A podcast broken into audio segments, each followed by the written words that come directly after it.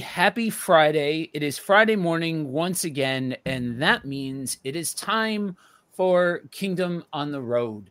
And this week we are continuing on with our series covering the tough questions. You know, it can feel like sometimes some of these questions have a way of continuing to crop up. And honestly, that's why we're doing this, because these questions have a way of circulating around in a pretty consistent way. And this week, I am kicking it over to my esteemed co-host to set the table, set the pace, and lead the charge this week. So take it away, brother. Wow, fun stuff, man. Let's get into it.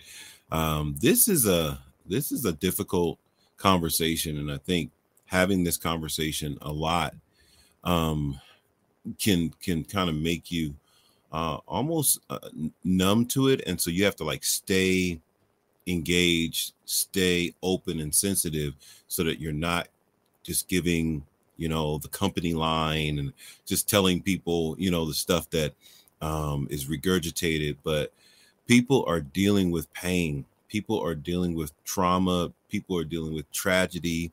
And when we talk about it, there's a lot of ways that we can mess it up. You know, because we're saying things that really don't help. And then there's times where the best thing to do is nothing, just be there. And so the problem of pain is real. And everybody, myself included, have had to deal with the pain of this life. And then the pain that comes from just not understanding. I think that's one of the greatest pains, is that when you don't understand, you're like, I don't know why. I don't know, you know, if you're listening, if you ever felt like that and you said, you know, why? Maybe not why God, because some people are a why God, but some people are just why? Why me? Why now? Why did this happen this way? Right? These are questions that we're struggling to figure out. And we're like, man, where are the answers? You know, where are the answers to these difficult questions? And I have these conversations a lot with people because it's a real thing that is happening on a regular basis. And it can be, and I don't want to call anybody's pain minor, but it can be from one extreme to another. It can be from the loss of a job, which may be painful for an individual, to the loss of a loved one, which can be severely painful. But I can't say, well, your pain is more important than your pain, because in those moments, their pain is their pain, right? Their struggle is their struggle. And so they're trying to figure things out, you know, and I'm hoping that those that will tune in, those that will pop on here, you know, will engage with us in this conversation about pain, the problem of pain. Why is there pain in the world? Why is there, and we don't want to go there too soon, evil in the world? And then what is evil? You know, as we've had that conversation, you know, on another stream, like, well, what really is evil? So those kind of questions pop up, and there are people dealing with very, very difficult times. And Christians kind of get the, you know, they kind of get the backlash because we're serving a God that is supposed to fix everything, that is supposed to not let people go through pain, that is supposed to protect everybody from all of these things that are happening. And when God doesn't stop pain, people wonder if he's even there. They wonder if he even cares. They wonder if, you know, being a Christian is worth it. If it's going to be this difficult, I might as well go it alone. I might as well just live my life the way I want to, because it's going to be difficult. And so the problem of pain is a real thing. And I know me and you have talked about it a lot. So that's kind of our intro to the conversation. What are your early thoughts on this? So in the lead up to preparing for this, I wanted to see what what was being stated about this, what people were asking about this, how people were tackling this topic of pain and suffering and all of that. And I'm going to say something a little spicy. I think the systematic failure to be able to address this well has led to a very real, a very real acknowledgement from the atheist community that there isn't a good answer. Because on one hand, you have things like, I'm not even going to bother bringing it like up in video form, but like I found a video from Stephen Furtick talking about pain is preparation and all of that. And you've got stuff like that. You've got the doubling down on the free will argument, and I'm sure that free will conversation is going to come up, but just doubling down on the free will conversation isn't quite enough to to addressing this well and being with people and all of that. And that absence of being with people, I think, is part of the problem when we see some of that backlash of just going to almost things that make it more comfortable as us that are addressing the pain, rather than actually being with the person and being present there in the situation, in the context that the person is in. And so it's almost like a beast that a lot of Christians are feeding, in that like doubling down on these misconceptions and different things like that, because we don't. A lot of things can be said about what God does in all of this if there's no foundation of understanding of how God operates and what God's role is in all of this and all of that kind of stuff. And if the idea is that if we're just going to go to the cliches, if we're just going to try and defend God, then if we're defending God, then how do you? That puts the other person feeling like they need to now defend themselves, right, and all of that kind of stuff. And so I think I think we need to stop and acknowledge the fact that these things are being stated by people and sit in that, rather than trying to defend God, you know? I agree 100%. And that is, I think that's a phenomenal point, because that's where I think the train goes off the rails. It goes off the track, is when we try to make it seem like, okay, well, God had a good reason for that pain, you know, instead of dealing with the actual problem of pain.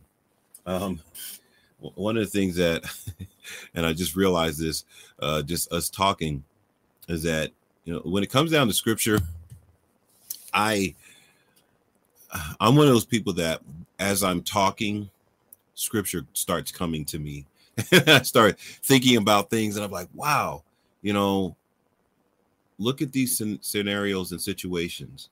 You know, there's a time that me and you were having a conversation. I just brought up out of nowhere Ecclesiastes.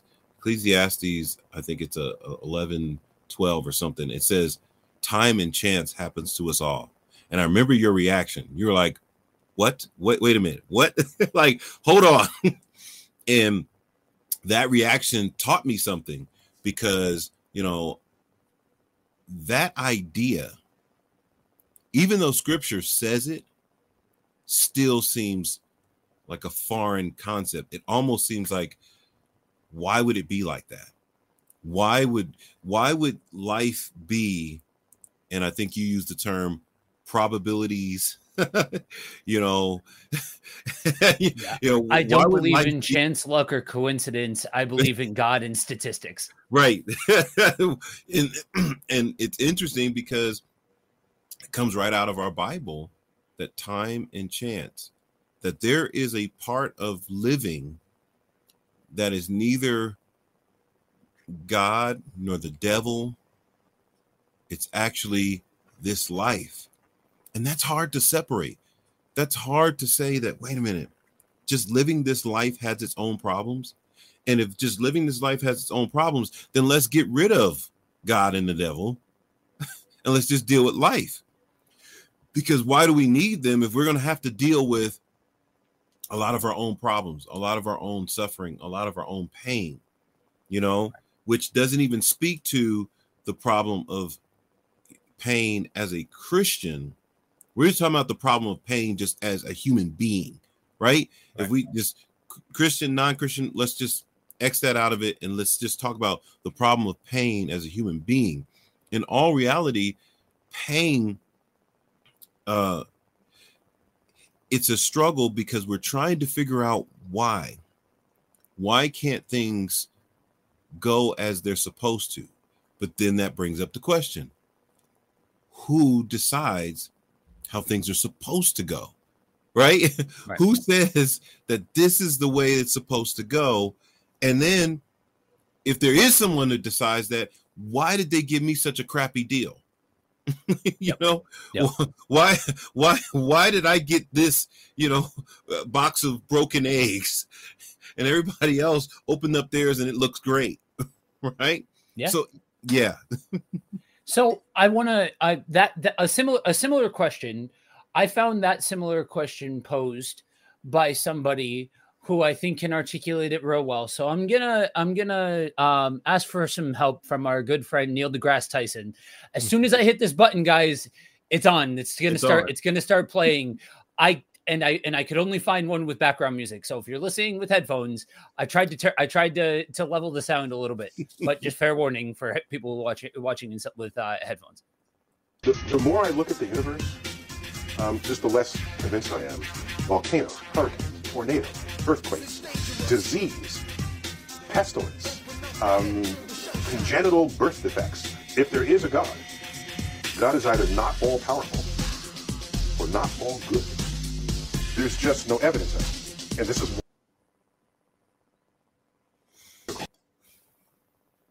Yeah, still doesn't want to play the last the whole like 5 thing, seconds. The last 5 seconds. But yeah, I mean, so that coupled with, I put out a lot of the. So if you hear from Kingdom on the Road on Facebook or anything like that, you're talking to me. I'm the one that handles the socials and all of that kind of stuff. Some of the comments that I've seen on some of the posts that I've made and all of that. There tends to be a lot of the, you know, amens, praying hand emoji, that sort of stuff. But generally, if people have a problem with what we're posting, they tend to go to a couple of different things. They tend to say things like, how could you worship a mass murderer? Yeah. How could you, you know, none of this is okay if there's innocents that are suffering, around the world. And the reality is that people are asking these questions out of a place of authenticity, I think, a lot of the time, to be perfectly honest, because it's easy to get wrapped up in that. And some people are just trying to fight and all that kind of stuff. You're always going to have the people that are controversial for controversial's sake. That's a very real thing. But how we deal with people asking the questions at a human level really matters. You right. know what I mean? There's another video that I found that I'm gonna play here that exhibits how some people respond to this question, and there's some language in here. There's nothing too off color or anything like that. We always tend to try to be a family friendly show, but there's some name calling that does happen in this. So I just want to make sure to say that ahead of time. But before we get there, good morning, Epic. Glad to see you. make sure that if you got, for you guys that are watching, feel free to sound off in the comments, because we want to hear from you. Like I said, like it says, chime in below. We want to hear from you. So I'm going to go ahead and hit this again. It's going to play right away. Snowflake.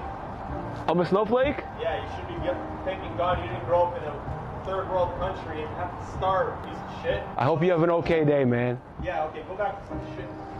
Wherever the hell you came from. Love you, bro. How about kids that die from like cancers or like genocides? There's a great saying that heaven is under your mom's feet. I found the Lord when I was 29 years old, but that was a marriage that was breaking up. I always thought that I couldn't do it. And she talks about being remarried and in a strong relationship. So. The reality is that, you know, when we hear people ask these questions, I think sometimes it's easy to think in terms of to think in terms of like being on the defensive and dealing with people as if we need to shut them down, as if we need to address them in a way that, you know, we have to explain it like, oh, somebody's problem is worse than yours, or, you know, oh, I experienced that and I came out okay, and all of that kind of stuff. And there's whether we like it or not, whether we accept it or not always, we are Christ's representative. And when we address people, how we address people matters, and how we handle that matters. Yeah, I was looking for this verse in Ecclesiastes where Solomon, he actually addresses that very issue. And he talks about, you know, how as he looked under heaven, he saw, here it is, Ecclesiastes 8:14. He says, there's a vanity which occurs on the earth, that there are just men to whom it happens according to the work of the wicked. And again, there are wicked men to whom it happens according to the work of the righteous. I said that this is also vanity, that it seems like at times these things are flipped, right? They're flipped. The good get the bad and the bad get the good. And he's like, all this is meaningless. All this means absolutely nothing. And it's like, Solomon, what are you talking about? You know, because he's one of those individuals who lived both sides of the coin. We were in our men's group last night and just going through Ecclesiastes, a few verses, and Solomon did it all. He was overly wicked.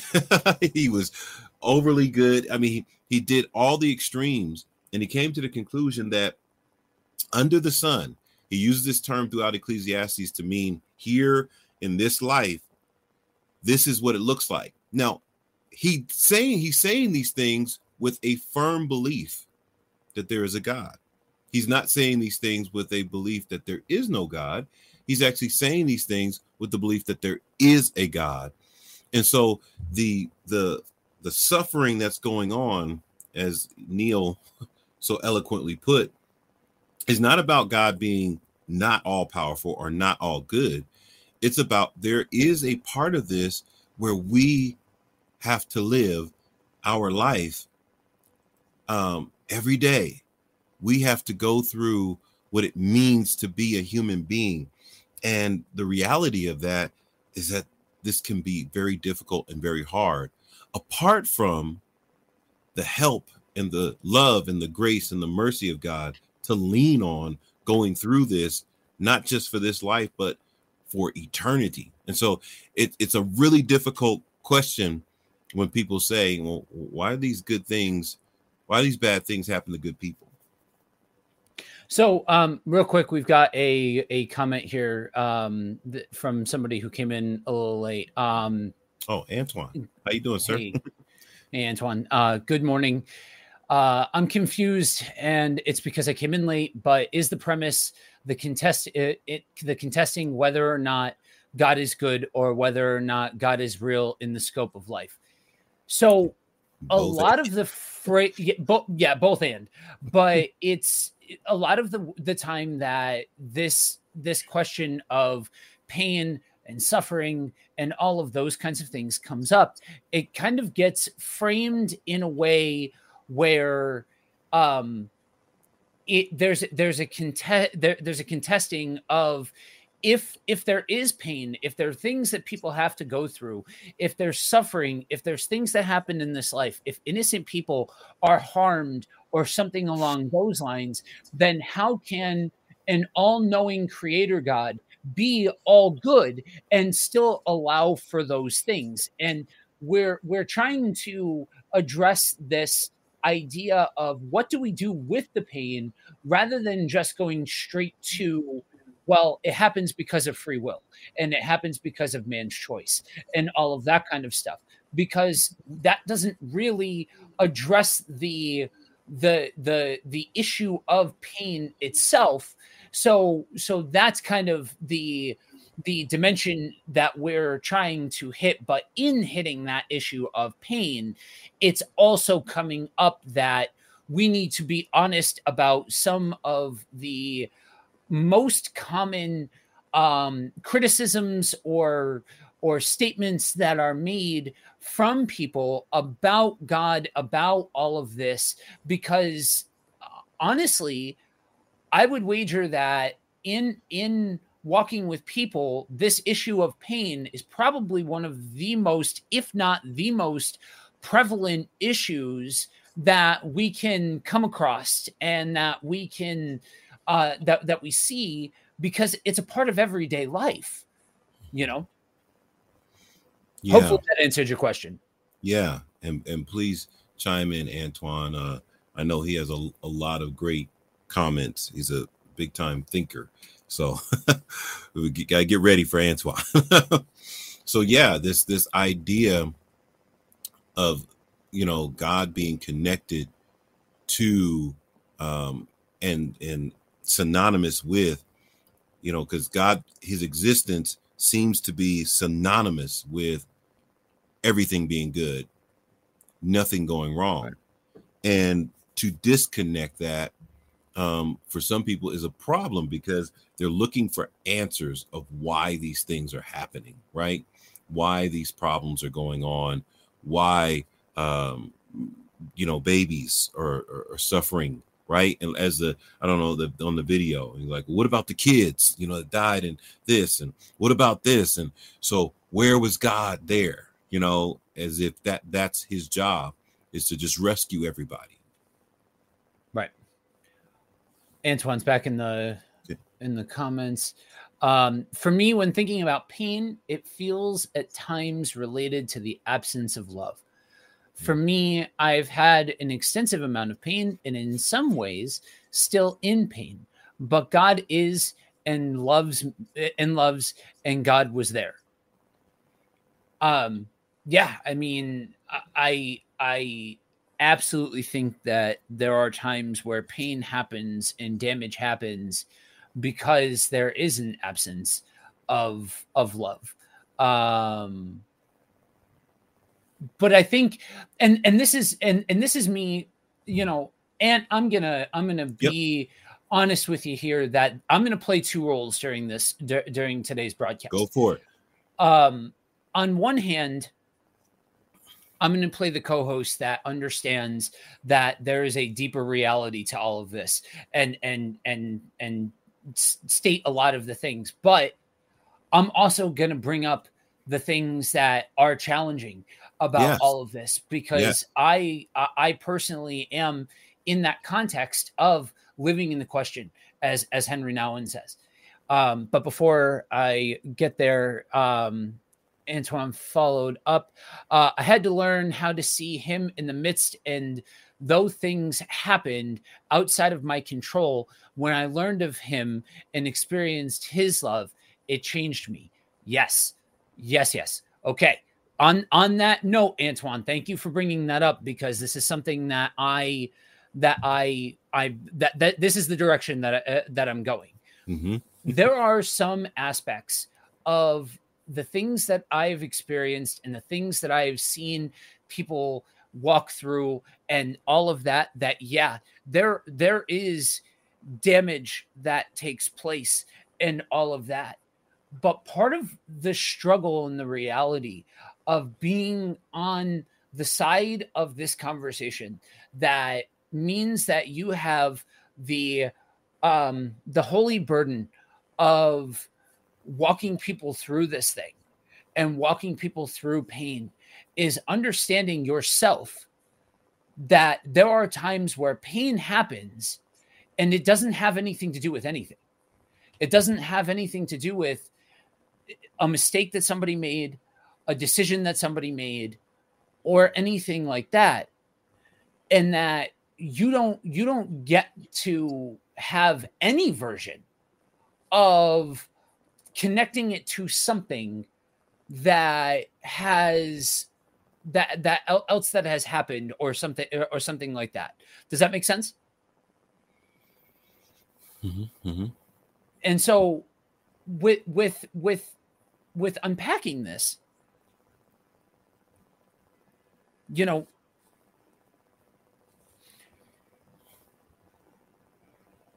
how do we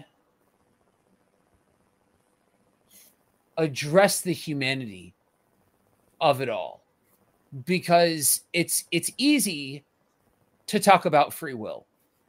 And this is coming from somebody who believes strongly in free will. Like, I'm not trying to say that free will is insufficient, because I do believe that free will is absolutely a thing. But we also have to reconcile that in the midst of all of the free will conversation, we serve a God who is omnipotent, that is outside of time and space and situation and circumstance and all of that kind of stuff. And so reconciling those worlds, if we're being honest about the entirety of all of this, where do you find the humanity in all of that when it doesn't have to do with an absence of anything, when it is just the situation for what it is? Yeah. If you could bring up Ecclesiastes 9. Ecclesiastes chapter 9. And we're going to kind of leave that up there so we can kind of talk through, because I think this chapter really addresses a lot of what we're talking about as far as the humanity of the piece. Like, just looking at us, nothing to do with God's influence, the devil's influence, none of those things. We're just looking at us. And so, yeah. And what's that? That's the ESV. But all this I laid to heart, examining it all, how the righteous and the wise and their deeds are in the hand of God. Whether it is love or hate, man does not know. Both are before him. It is the same for all, since the same events happen to the righteous and the wicked, to the good and the evil, to the clean and the unclean, to him who sacrifices and him who does not sacrifice. As the good one is, so is the sinner, and he who swears is as he who shuns an oath. This is an evil in all that is done under the sun. The same event happens to all. Also, the heart of the children of men are full of evil, and the madness is in their hearts while they live, and after they go to the dead. But he who joins with all the living has hope, for a living dog is better than a dead lion. For the living know that they will die, but the dead know nothing, and they have no more reward, for the memory of them is forgotten. Their love and their hate and their envy have already perished, and forever they have no more share in all that is done under the sun. And so I'm just going to stop there, because that's kind of where the the pause is, the same events happen to everybody, whether you are a devout Christian or an atheist, whether you sacrifice or do good deeds or not. To me, this is the humanity of it, that we all face the same issues and the same problems and the same struggles. And in this world, that's where that's where, outside of being a Christian, we serve the least. We help those that are struggling. I don't care what their struggle is, just being a human being. Somebody, I think they were trying to be mean when they said it, but I agreed with them, and that probably messed them up. They said, well, I love my neighbor because I'm not an idiot. And they're like, well, amen. Right. I think they were thinking I was going to take offense to that. But yeah, that actually is a good thing. It's a good thing on the human level, on the earthly level. Right. We look to see if there's compassion for one another. But in this, he talks about, and I think there is verse 3, he said, this is an evil in all that is done under the sun, that the same events happen to us all. Also, the hearts of the children of men are full of evil and madness in their hearts while they live. Yeah. This is where people have a problem. Yeah. Because, no, I'm a good person. What do you mean I do evil? What do you mean, I do wrong? What do you mean? And if you're saying that, so you're saying that God punishes me with these things because I do wrong? No. The standard is that it happens to all of us. All of us are going to go through all of the same things, all the same junk. We're going to turn on the TV and watch all the same mess. But we do, and here's where your free will, argument comes in. We do have to look at ourselves and look at our own decisions and our own choices in our lives. So when things happen to us, we got to react. We got to realize that it's happening to other people too. Now, this doesn't mean that God doesn't exist because these things happen. It means that we're alive because these things happen. This is tough. This is so tough because I don't even know where it all started. We would have to do some real research to figure out where the idea that life is supposed to be always good, that nothing wrong is supposed to happen, at least certain things that affect me deeply, those type of wrongs aren't supposed to happen. There's supposed to be challenges. Most of us would accept that there's supposed to be challenges, right? But the things that happen to me and hurt me deeply, those are the things that make me say, no, this is wrong, this should not be happening. The abuses of children, raping of women, the genocide of nation, just horrible things that happen. The school shootings mess everybody up. And the first thing they say was, where was God? Where was God? But all of us are going to meet the same fate. And that's going to be tough because our mortality makes us very fragile. And we want there to be a way that we can avoid some of these things. How do we avoid it? And that is always going to be a problem. I don't think we're ever going to answer definitively the problem of pain, but we're going to have people understand that this is a reality in our lives, even to the detriment, even to the deep wounding of our soul, and that we can come to God, as Antoine said, and receive his love. But if I think that he did it, I'm going to push away from him, right? If I think he's the culprit, I'm not going to want to have nothing to do with God, Yeah. It's a weird dissonance when you can look at the situation and know that at different points in your life, you've been at different angles of the exact same argument. Right. You know what I mean?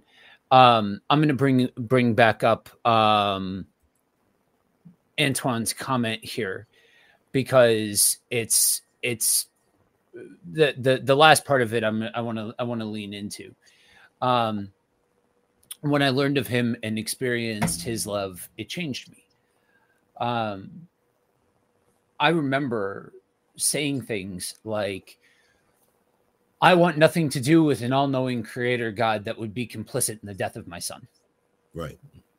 And I remember thinking my sister was outside her mind when she experienced something similar and reconciled her situation and her trauma and stayed a part of the church and all of that kind of stuff. I remember telling her, you're nuts. You're brainwashed. You have officially drank the Kool-Aid. They have gotten to you that you think that any of this is okay. And every single bit of that was born out of anger. Every single solitary bit of that was born out of hurt and all of that kind of stuff, because I look around, and sometimes at my worst moments, I still look around and I see people who don't appreciate their kids. And I'm like, but they get to be a parent, but they get to have their kid in their life.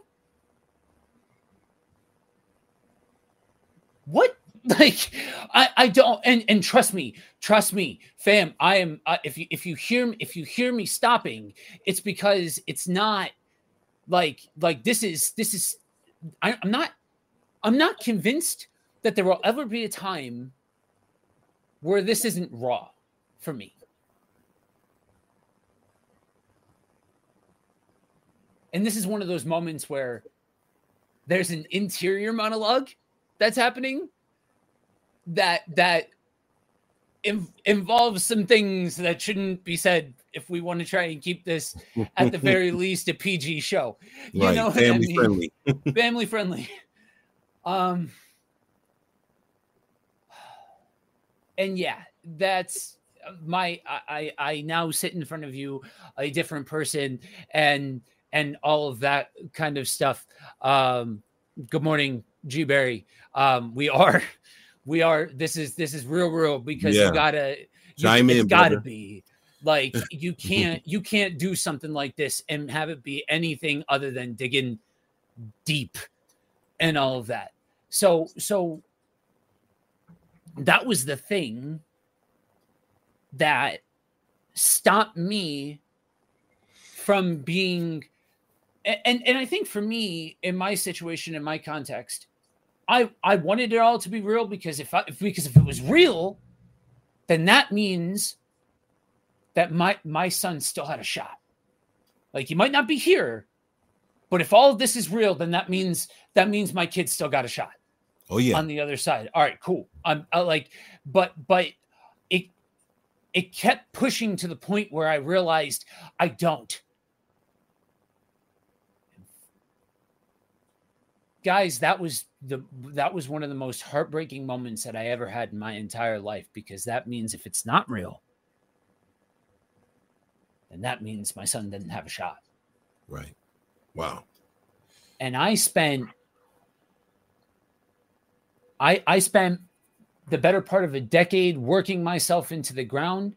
I thankfully was thankfully for where I was at the time. I'm speaking in terms of where I was and what my thought process was at the time.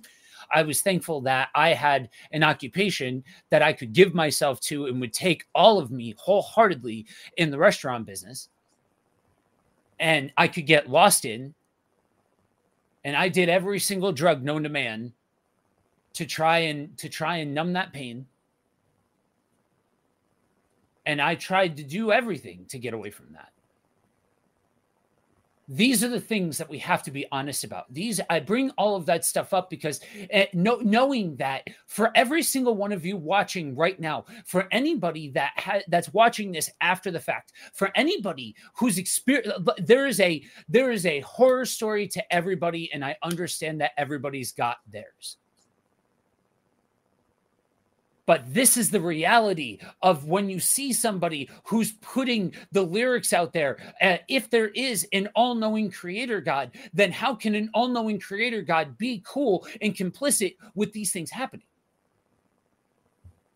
That is the pain point that we need to touch if we're going to do this with a measure of authenticity. And that it wasn't until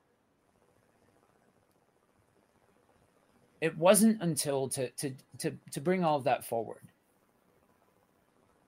that I experienced, and I mean that word. Words mean things, and so I'm not using hyperbolic language. I mean experienced God for the first time. That my world shattered in the best possible way. That pain. That albatross that I carried around was the first time that there was something that said, okay, I can stand up to that pain.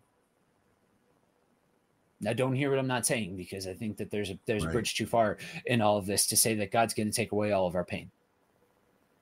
Because fam, I'm going to be honest with y'all, there's not a day that I don't miss my son.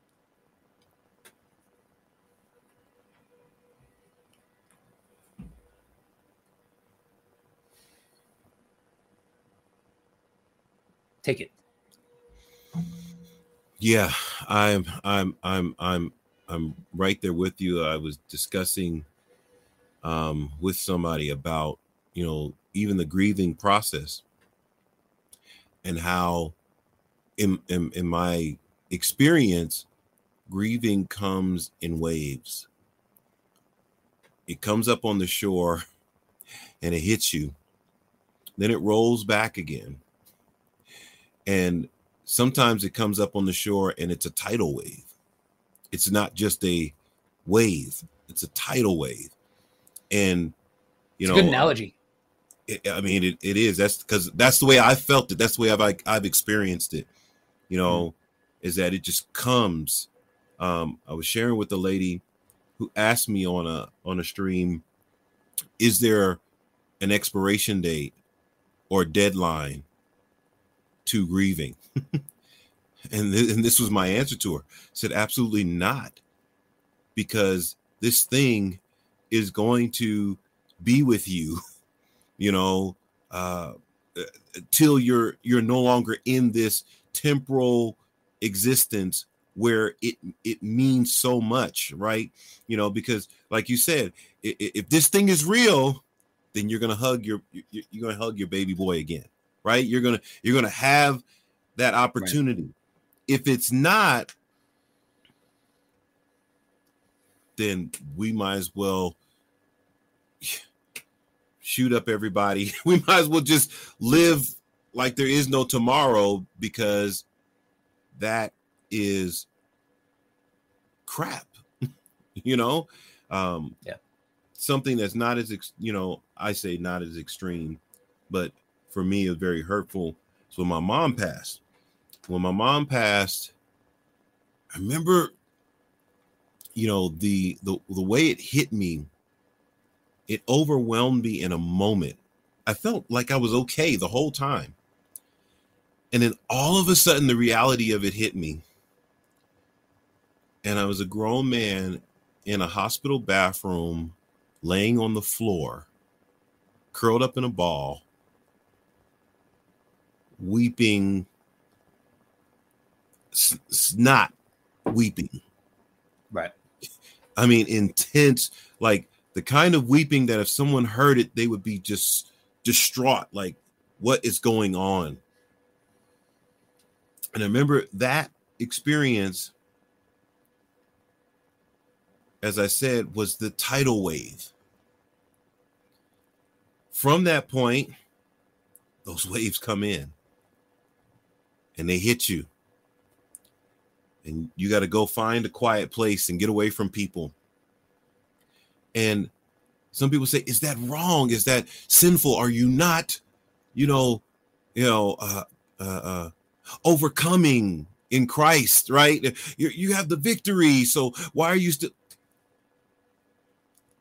this is why, and this is one of the scriptures that I gave you, the 2 Corinthians 1:3-4, I think it was. Yeah, if you pull that one up there, 2 Corinthians, yeah.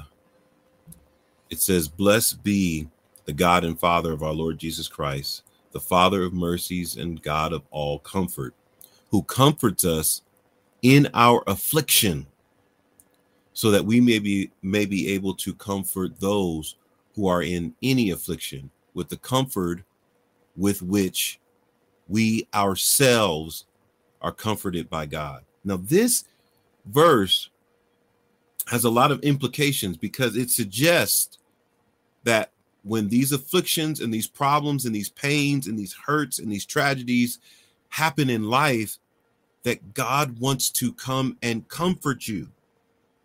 Now, this is radical, because we're thinking, why didn't he just not let it happen? Why didn't he just stop it? Why comfort me when you can stop it? Right? And I think that's what speaks to that this human existence. You know, man's life is short and full of many trials and tribulations, right? But we say God is not good. Why is he not good? Because he didn't stop it. So his goodness is only limited to him preventing. His goodness doesn't bleed over into him comforting, that him wanting to comfort you and strengthen you and get you through the pain and the problems that you're struggling with. And it's like, so over time, I have allowed God to comfort me. And some of the things that he's comforted me with is just what you said, that, man, if this is real, then I'll see mom again. So I'm not. That doesn't take away the fact that I still need comforting, that this is still an affliction for me, right? This is still a problem for me. Can you pull up that Psalms 34 real quick?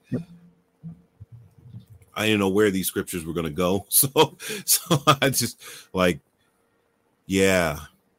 Psalms 34:18. I shared this a couple of days ago with somebody, that the Lord is near to the brokenhearted and saves the crushed in spirit. I just want to stop there. He's near to the brokenhearted. It's like we don't want God to be this way. We want him to be all powerful in the sense that he doesn't let things happen. So for God to comfort us, to come near to us, to be there with us, because of verse 19, many are the afflictions of the righteous, but the Lord delivers him out of them all. He keeps all his bones, and none of them are broken. In this sense, King David is talking about events of his life, and he's also prophesying about Jesus. It's actually a messianic psalm as well. But that God is near. We think he's far away when we're hurting, right? We think he's nowhere to be found. But he's near to the brokenhearted and saves the crushed in spirit. And if anybody's ever felt that crushing, that's what it really, I couldn't believe that it said this. Right. Crushed in spirit, because that's how you feel. Right? That's what you're going through. And so the idea of God comforting you instead of God keeping the pain away from you is a struggle. And I don't necessarily know how to square that circle for the individual. I think the individual has to come to accept that God wants to be there for you. He's not doing this to you. He wants to be there for you. Yeah, I think, thank you, Antoine, for your kind words in the comment section. And Willie, I don't know if your comment got cut off by Restream or what happened, but I'll toss it up there if you put the rest of it up there.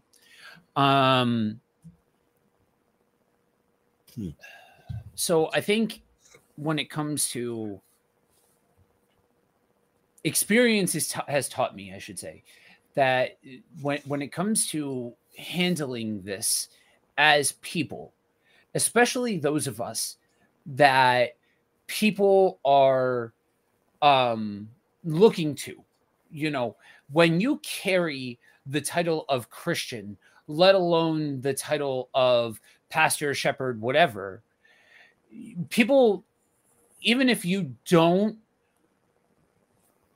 necessarily want it, people look to you. And even if they don't necessarily feel like they are, they're naturally gravitated to you. Because for as much grief as is given about this topic, people have a way of thinking about Christians in a way of like, I know for me, when I was in the midst of everything, when I had that come to Jesus moment in the nosebleeds of the auditorium that day, I remember the thing that was going through my mind when I was getting ready for church is, maybe the Padre will say something that makes me feel good for 5 minutes and I'll, you know, and all that.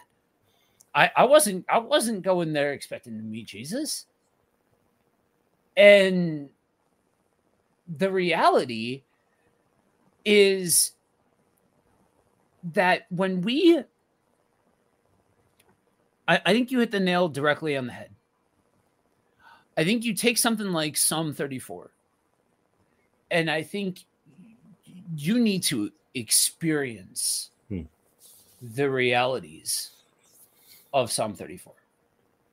I think you need to experience the truth of a God that is present and a God that is real and a God that is experiential. I wish, Lord knows that I wish that I could somehow convey that to people and show people that this is not an abstract concept, that this is not something that's on a greeting card. This is not something that makes you feel good, because the reality is that I am bought in, sold out. I believe wholeheartedly, completely and totally convinced beyond a shadow of a doubt. God is real. The kingdom is real. I serve God, the whole 9 yards. But guys, oh, this life sucks sometimes. Sometimes. And there are some days where I wake up. I just wake up pissed off. And I still have to wrestle with that. And I still have to live in the question of everybody, of all of the people, of every scumbag that does something dirty to their kids, doesn't appreciate their kids. You took my kid?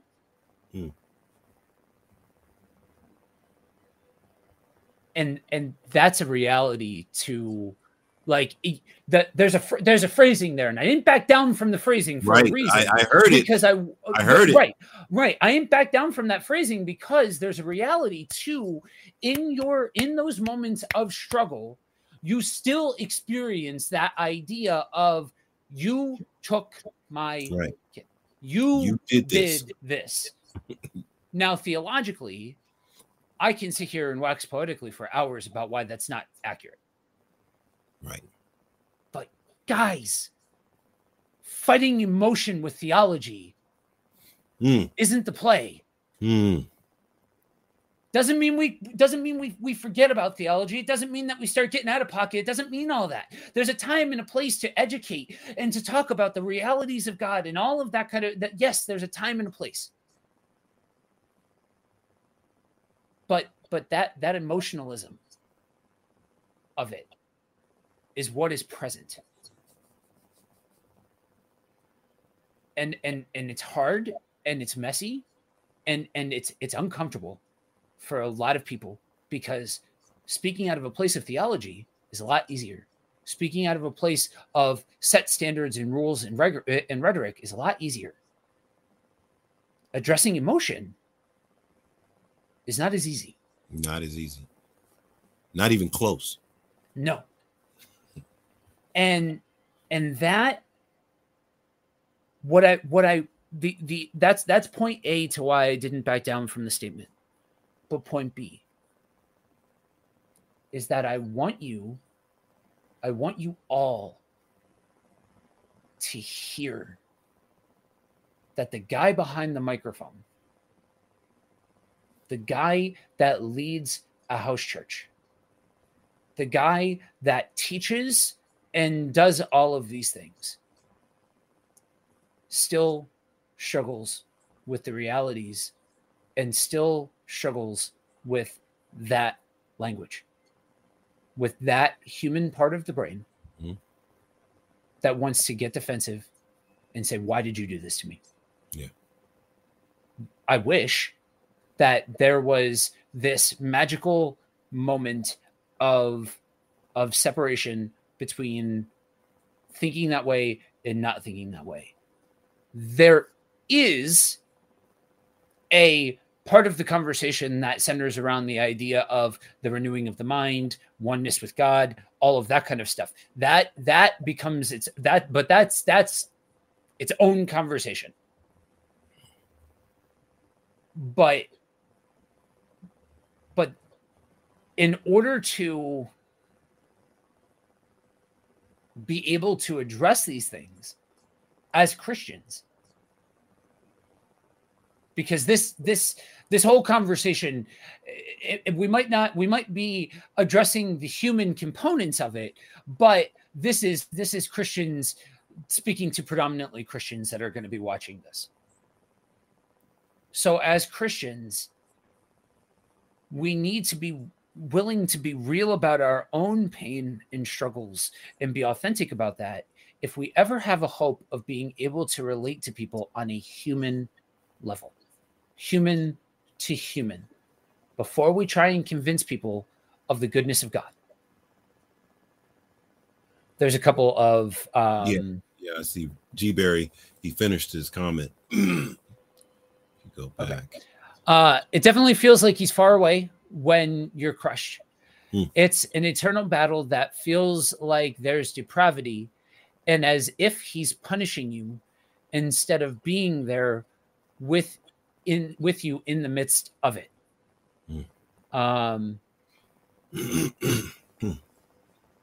And yeah, sometimes life definitely sucks. Yeah. This morning was I came into this stream riled up because it was one of those mornings. You know what I mean? Like it's the reality of it. And I appreciate your words, Willie. It's the I'm going to put this one back up mm-hmm. because I think that this is something that needs to be talked about. Yeah. Yeah. The way I've likened it is who or what is riding passenger? If your pain and your problems feel like they're in the passenger seat, that makes it very hard to feel like God is in the passenger seat. Right. Now that speaks to, I'm speaking to the human side of it. Again, I'm speaking to the realities of what we feel and experience as humanity and being real about that, because I feel like if we're real about that, then it becomes exponentially easier to talk about the realities of God in the context of not backing down from stuff like this. Yeah. There is this idea, and I'm glad you brought this back up because, yeah, there is some more to unpack there. That whenever I go through anything that is difficult for me,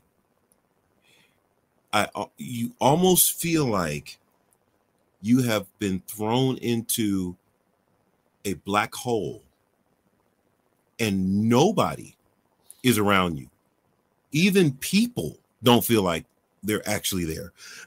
So this is not just God feels distant, but it feels like in that moment when you're going through that very difficult thing that I am alone. And not just alone, but there is no one for miles. Number one, because I feel like they can't understand. Mm-hmm. Number two, because even if they did understand, they can't do anything about what I'm feeling right now. They can't take this away, you know? And number three, depending on what it is, if it's something permanent, it feels like there's nothing that could be done. And so you're in this black hole and there's nothing or nobody for miles, even if they're sitting in the same room. It's as if they're not there. So to say that God is near to the brokenhearted is a paradigm shift. Yeah. It is totally opposite of the way I feel, right? The way I feel in my pain, all alone in a deep, dark hole where there's nobody there. And scripture is saying, no, he's near to the brokenhearted and he saves those that are of a crushed spirit, that he actually wants to come near you. He wants to be with you. And you're like, how can you be with me? And in all actuality, God is the only one that can pierce that darkness. Mm-hmm. He's the only one that can get to you there. Your friends and your family can't really get to you there unless you crawl up to the outer circle, the outer rim of your darkness and say, okay, I'm going to interact with people.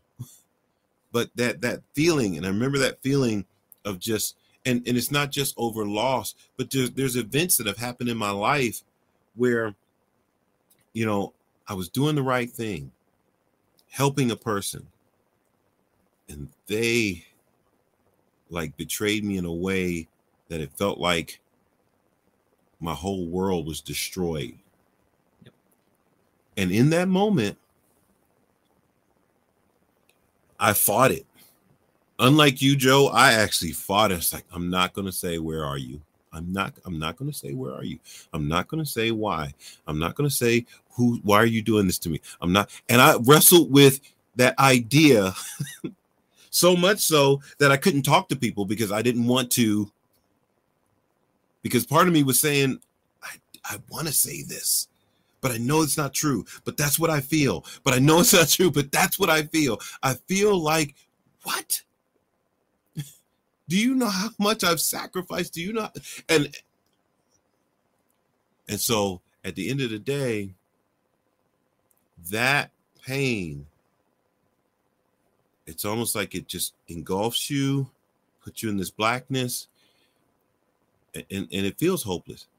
But when you hear that God wants to be with you, that he's near to you, you're like, how? Another reason is because, well, why you want to be near to me? You know what I'm thinking right now. Mm-hmm. You know, if you're God, you know what I'm thinking right now. Mm-hmm. And I've been that person for other people. I've been that person for other people where I'm sitting there and they are cussing mad. They are to the point where they're saying things that you're like, whoa, you're a pastor and you're sitting there listening to this? Yes, I'm sitting here and I'm listening to this, and I will sit here and I will listen to this, and I will be here for that person so that they don't hurt themselves or hurt anybody else. I'm going to sit right here. You're not going to say anything about what they're saying? No, I'm not. I'm not going to say anything. Because I know what this feels like. And I don't know that Christians are equipped to be able to, as you said, be there. Because if the Christians can't be there, then how can I believe that God wants to be there? Especially when I'm in that really, really dark place. You know, and I didn't give you the scripture, but Romans 12:15, he says to rejoice with those that rejoice, but weep with those who weep. Don't try to make them not weep. Don't try to make them not feel. Don't try to talk them off the ledge. Get on the ledge with them and sit there. Yep. Like, hey man, I'm here with you. Why? Why do you want to be here with me? Because somebody's got to be here with you. Yeah. Yeah. You know, and you have these situations, and you know, I know that the trap is that if I say the right thing, it'll make them feel better. Yeah, that's a trap. But what happens if we take Psalm 34 seriously? You know, again, in my best moments, I look at the experiential reality of the kingdom of God. And I know beyond a shadow of a doubt that God is real and that the kingdom is real and that we can look to something outside of present pain and circumstance. But I know that when I'm sitting with somebody saying all of that, oftentimes comes across more like a cliche canned answer than being present with that person in the moment. Not trying to trauma compare, not trying to do any of that kind of stuff, but just listening to the person, having conversation with the person, not trying to fix all of their problems with some sage advice and wisdom. Yes, there is a time for wisdom, but the truth of the matter is that these situations, there is no clear-cut, clean answer to what it is that we're saying, because they're all variable. Yeah. Because every single one is variable. And you notice that you have I want to take the beat and compare my what I said with what Ant said. Because with what I said, I went one track with it. Ant went the other track with it. But he was still honest about the fact that he wrestled with it. Right. And yeah, there's a part of the conversation where the biggest difference between Ant and I is Ant can count his walk in terms of decades, and I cannot. And all of that kind of stuff. So yeah, there's a maturity, there's a whole lot of things at play. But even when you consider all of that, don't lose the beat on the authenticity of the struggle, because it doesn't matter if it's the guy in the front of the room. It doesn't matter if it's the guy in front of the microphone. It doesn't matter if it's the guy in the back of the pew. It doesn't matter. There is a reality to struggling with all of this that we need to be present in. And not try and save people from, because we can't. I wish I could. For the love of everything that is holy, if I could stop anybody from feeling the pain of what I have felt, I promise you that I would. Right. And so I think we do more as Christ's representative by being present in those situations. I think we do more to further the kingdom by loving on somebody rather than trying to convince somebody in those moments of pain and suffering and all of that kind of stuff. Yeah. Trying to get back to the comment section here. Oh yeah, Antoine repeated your statement. Yeah, Because I think that is a, I think that's a powerful statement. You know, don't lose the beat of authenticity on this struggle, because the struggle is, as they say, real. And so I want to offer this because what you said is so profound in the sense that so often we quote scripture instead of live scripture. Yep. We don't need to quote the scripture to the person. We need to live the scripture, right? Yep. We need to do it. You know, Bible says, blessed are they that mourn, for they shall be comforted, right? Comfort them. Don't tell them God wants to comfort you. Go be it. Do it. Go there. You know, that Romans 12:15. Yeah. Rejoice with those who rejoice, but weep with those who weep. Don't quote it. Do it. Right? And what if we just lived it out? What if we just went and we were there for that? You know, we talked about the God of all comfort, that once he's comforted you, you comfort others with the comfort that you've received. Just go do it. Just go be there for them. God doesn't, you know, try to explain away your pain. So we shouldn't be trying to explain away people's pain. He said he's near to the brokenhearted. He didn't say he explains away their brokenness. He says he just comes in and he's just there. And I think that is the hardest thing to do, is to just be there. And here's why. There's two emotions, and I've talked about this with my men's group, you know, been trying to walk my fellas through emotions, right? And we talked about the extremes, anger and sadness. Anger and sadness are two emotions that are the hardest for most people to deal with. When a man gets angry, people like, no, don't be angry. Calm down, right? Don't do that. Don't do that. When a person is extremely sad, the same thing happens. Don't do that. Don't cry. Don't let that emotion take you over. It's like, don't. But where are the people who says, go ahead and I'll just be here with you? Yeah. That I'll get in the sauce with you. You know, I'll put my arm around you if that's how you want it, or I'll just sit here quietly in your presence.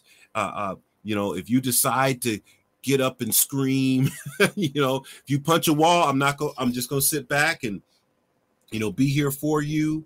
You know, now for me, I don't know if that's a gifting or an innate ability, but I've always been able to do that. I've always been able to stand in the midst of the tornado with people. They're going off and I'm right there with them. And like, how do I help people to do that? Because it feels so awkward when you see it, because I can feel their anxiety over this person being upset, whether it's sadness or anger, you know. But what I've learned is that this is human. We went through Jesus going through the temple, turning over the tables. And it was hard for people to imagine that. I said, imagine Jesus. There was about 10 guys sitting around the table. Imagine Jesus coming in and flipping these tables. What would you do? You know, and some, you know, it's so radical a thought that you're like, well, it's Jesus. No, I don't want you to do that. Don't do that. If somebody came in here and started flipping tables, what would you do? Oh, man, I get ready to box. I'd be ready to fight, right? I mean, you know, or man, I'd be like, what's going on, bro? You need a hug? What do you? You're going to react, because we're taught that you're supposed to never get angry, right? Suppress your anger. And we're supposed to never let anybody see us cry. Men don't cry. So those two are off limits.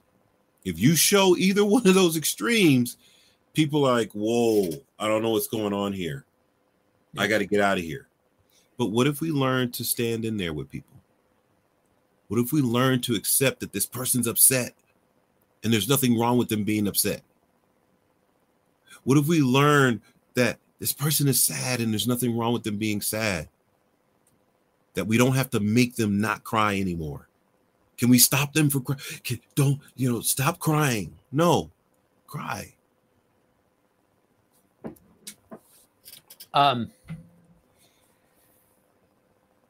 So usually it's Ant that's telling a story about something that he's watched, but I'll go ahead and take it for this. All right. I am the quintessential 90s kid. I am the mark for nostalgia bait. And my wife and I were watching a show from the early 2000s, and it has a father that at the time would have been shown to be, an aggressive parent, I think is how it would be put. Mm-hmm. And that was just kind of how it was with how you parented and all of that kind of stuff. But in today's language, you have that's not aggressive parenting, that's abuse. Yeah. And today, yeah.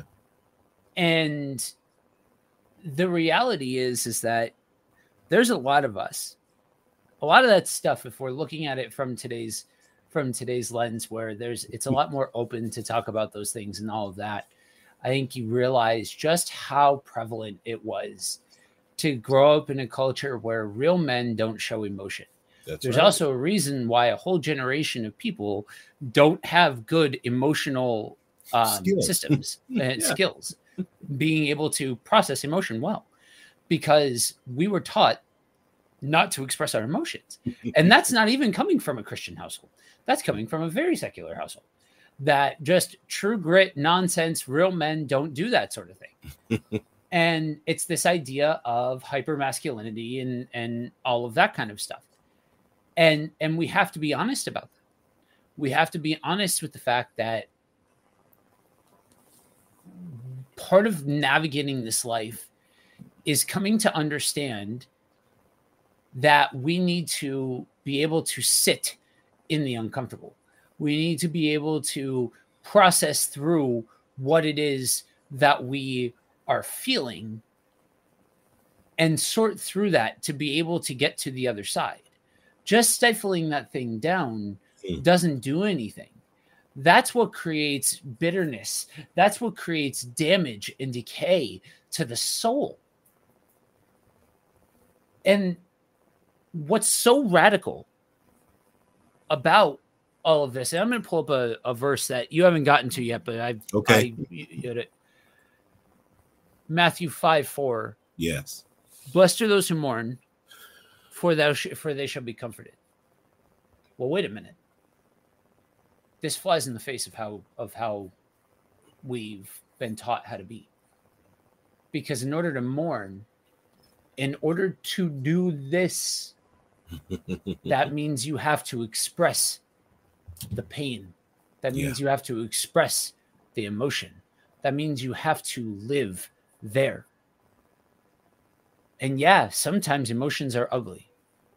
We all want to think that when we're good and angry and all of that we're full of righteous indignation and all of that kind of stuff, and that we're Jesus flipping the tables and all that kind of stuff. But the reality is that there was one man who understood how to be angry and not sin.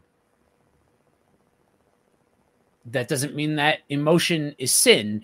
That means that oftentimes the outlet of our emotion, we have to process through the ugly in order to be able to sort through all of the pieces. Yeah. And go ahead. No, go ahead. Finish what you're saying. And it goes to this idea of, we started this off by saying that the wrong play is to try and combat emotion with theology. And a lot of times we think of theology as this stuffy word. But the reality is that our theology should be baked into how we live in the day-to-day, how we live out our life, how we experience this world. That's why you're so quick to hear me say, the kingdom, the kingdom, the kingdom. Not because it's a buzzword. I mean, some people use it as a buzzword, but not because I'm trying to use it as some kind of cliche, but because walking every single day opens the door to the reality of oneness with God. Walking in this every single day allows for the building up of a relationship that is spiritual, supernatural, and more than my words can dictate or really give a full picture to. And that is when you start to really understand. It's there that things like Matthew 5:4 come alive, because we are walking with a God that knows that we suffer and we have pain and wants to comfort us, knows that because of the things that happen in this life, that bad things happen. And rather than trying to defend the theology of a God that allows for pain and suffering and all of that kind of stuff, let's take the cue from God and do as God does and walk and be present with people in those moments. That's how we convey the kingdom. That's how we convey God in the moments where it is so difficult to rationalize an all-knowing creator God. Antoine was in the is in the comments here. Let's see here. Scripture is so we know how to do it, how to do, be, exist. If it's all God breathed, then with the word working itself out on the inside of me, it should be expressing itself on the outside of me. It should be a living expression of his word in motion so that God gets the outcome of his word real time in all things. I see the word as solutions to the world. If we talk, or if we walk in the word, in the world as the word. Yes. Yeah, absolutely. When you were reading that Matthew 5, I pulled up the word mourn. For our Strong's readers, 3996, Pentheo. Now, this word means to grieve over a death, figuratively, to grieve over a personal hope relationship that dies. It also means to mourn over death. It refers to manifest grief so severe it takes possession of a person and cannot be hid. There we go. Sorry about that. I don't know. So this part right here, mourns over a death, refers to manifested grief so severe it takes possession of a person and cannot be hid. That is radical to me. And he said, that's what he's saying when he says, blessed are those who mourn. Blessed are those who manifest grief so severe it takes possession of you and you can't hide it. Right? like you said, if you're going to mourn, you express it. And so if he's saying, blessed are those who mourn, for they shall be comforted. And the comfort comes to those who are taken in grief, that it's expressed, it's manifest, it's shown that you are grieving. And like you said, knowing this, we don't need to read this to the person. We need to do this. We need to go and be with them while they're showing this grief that they can't hide. I can't hide it. Okay, I'm right there with you. You don't have to hide it. You don't have to push it down. You don't have to shove it to the side. You know what I'm saying? You can actually express your pain, and I'm not going to withdraw from you and like, oh my God, you got the plague, you know, because you're in pain. No, when you express that, God said he's going to comfort you. So I'm going to take my cues from God and I'm going to jump in there and comfort you. Yeah, this is the word.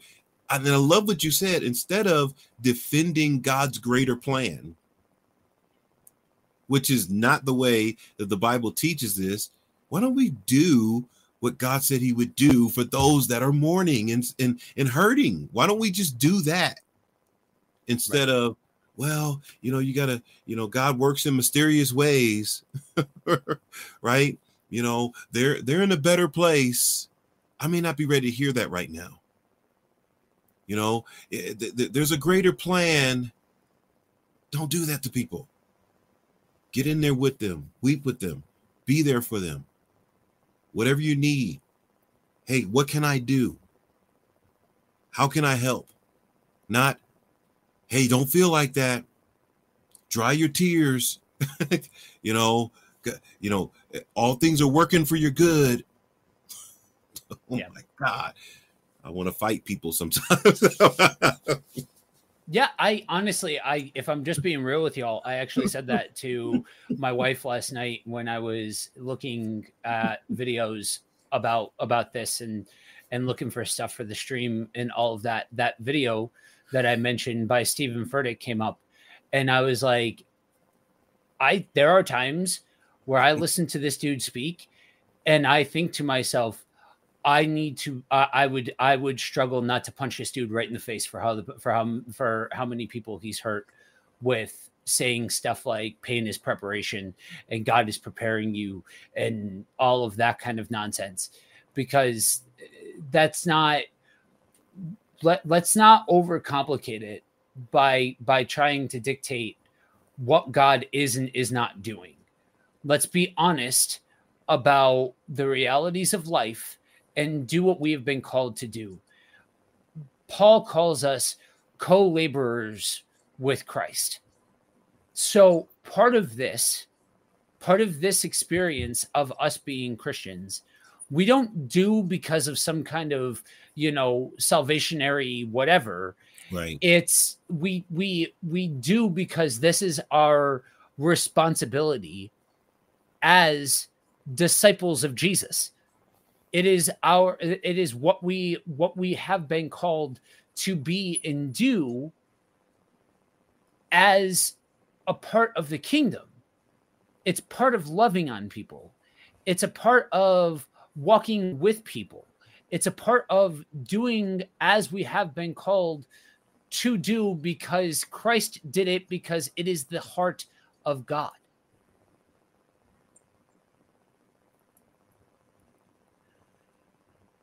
So, yeah, I mean, There's a comment. I don't know if you can see it because it came in kind of weird. It looks different. I don't know where it came from, but it's it says Tim and it's paired. I don't know if you can see it. Oh, now I see it. Okay. Let's see here. Tim Mays. Amen. Feelings don't define reality, but properly expressed feelings help us to be real. You know, I'll do it because I have a feeling we're thinking a similar thing. I'll do it. It's fine. Why does it have to be properly expressed? Right. I'm not counseling people to go around punching walls and do all that kind of stuff. I'm not trying to counsel people to do things that are unhealthy to themselves or unhealthy to other people. As somebody who used to walk around punching walls, as somebody who is a fighter, like I don't still fight, but there's a part of your brain that a reptilian part of your brain that you don't really shut off if you've been a fighter. And so, yeah, there are times where I want to ball them up and I want to go. You know what I mean? And there are times where I wish my body could still bang, that I could still get in the cage and do the thing, because there is nothing like the feeling of getting in there, putting on the gloves and going. I fought because it was an outlet for all of the stuff that was going on with me. It was an outlet for that dark passenger that I carried around. I used to call it the beast. It was made of all of the hate and all of the anger and all of the resentment that I carried around with me. And guys, the only thing, and this is going to sound so cliche, and I'll be the first one to admit, I'm about to sound like a cheesy Hallmark movie, and I'm good with it because it's truthful. The only thing that killed the beast doesn't mean that I don't feel things. It doesn't mean that I don't still struggle with pain. Seriously, see the last hour and a half. I see all the previous statements. But there's a difference between feeling those things and walking around with the beast. The only thing that did anything about that was Jesus. And, but I still need to be honest about, in those moments, I still have ill expressions of grief. I said it before about struggling in those moments of saying,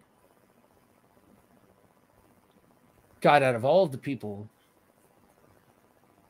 who hate being a parent, I'm the one? My kid?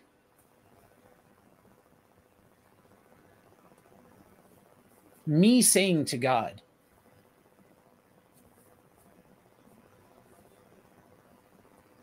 why did you take my kid,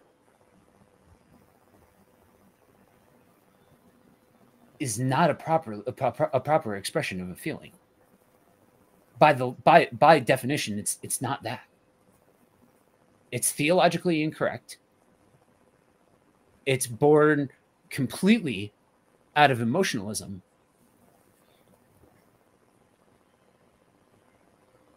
But it's real. And I think part of this, part of being able to be present with people, is not holding them to the expectation of having a proper expression of feeling. Mm-hmm. Again, like it's you know, you had said some things earlier, and that, yeah, you know, you sit with a person, and part of sitting with a person is being there so that way they don't do harm to themselves or others. Right. And yeah. There's part of it is you have to protect the person from themselves sometimes, but there's a fine line between protecting a person from themselves and holding a person to the burden of a proper expression of feeling, because what you view as a proper expression of a feeling may not be might not be what they think. They may think that they're fine in expressing themselves in a particular way. Yeah, and I think that's the only, everything else here, you know, but that properly expressed, that's a subjective thing, because what I say is proper I mean, what Jesus did when he came in turning over tables, somebody would say that that was improper. We as Christians give him a pass because he's Jesus. Right. Right. And that was my experiment when we were talking about that emotion in men's group. It's like, why do we give him a pass because it's Jesus? Right. When he comes in turning over tables, you know, and we were reading it and was like, did he say anything? No, he just walked in and started turning over tables and swinging on people. You know, yeah, you know, David, you know, I read this a lot. Psalms 139. Yeah, can you pull that one up? Psalms 139. Yeah. I think it's verses 21 through 24. It's just the end of the chapter. You just want to pull up the whole chapter and just scroll down. David, he says some really interesting things. I almost felt like they're kind of wild. Like, did he say this out loud? But I thought about this when you say properly, like, is this proper? Yeah, just stay right there. That's good right there. Oh, that you would slay the wicked, oh God. Oh, men of blood, depart from me. They speak against you with malice intent. Your enemies take your name in vain. Do I not hate them? Do I not hate those that hate you, Lord? Do I not loathe those who rise up against you? I hate them with complete hatred. I count them as enemies. Most Christians today, if they heard you say that about anybody, they would say that that's improper. That verse right there would be considered improper, to say that I hate somebody with a complete hatred. I hate them. But then he goes on to say, search me, oh God, and know my heart. He's like, can I be like truly transparent with you, God? Try me and know my thoughts and see if there be any grievous way in me, and lead me in the way of everlasting. This is so profound, because this is the realness of it is shown in the improper. You know, and I think this is the problem with pain, is that can we express it, and will people be there for us even if we don't express it to their liking? If we say, man, I hate this person, I can't stand this person, are we going to look at them like, okay, you can't say stuff like that, right? Like, no, don't talk like that. That's not. No, David said, I hate them with complete hatred. I remember we sat there, I don't know, for like 10, 15 minutes, like, what is complete hatred? And it's actually, right, there's no tricks to it. When you look it up in the Hebrew, it's just complete, utter hatred. There's no special meaning to it. It literally means that he hated them completely, like for real, utterly hated them.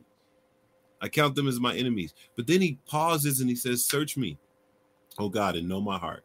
Try me and know my thoughts. In the right. In the King James, it says, know my anxious thoughts and see if there be any grievous way in me, and lead me in the way of everlasting. I feel like, you know, that is being real.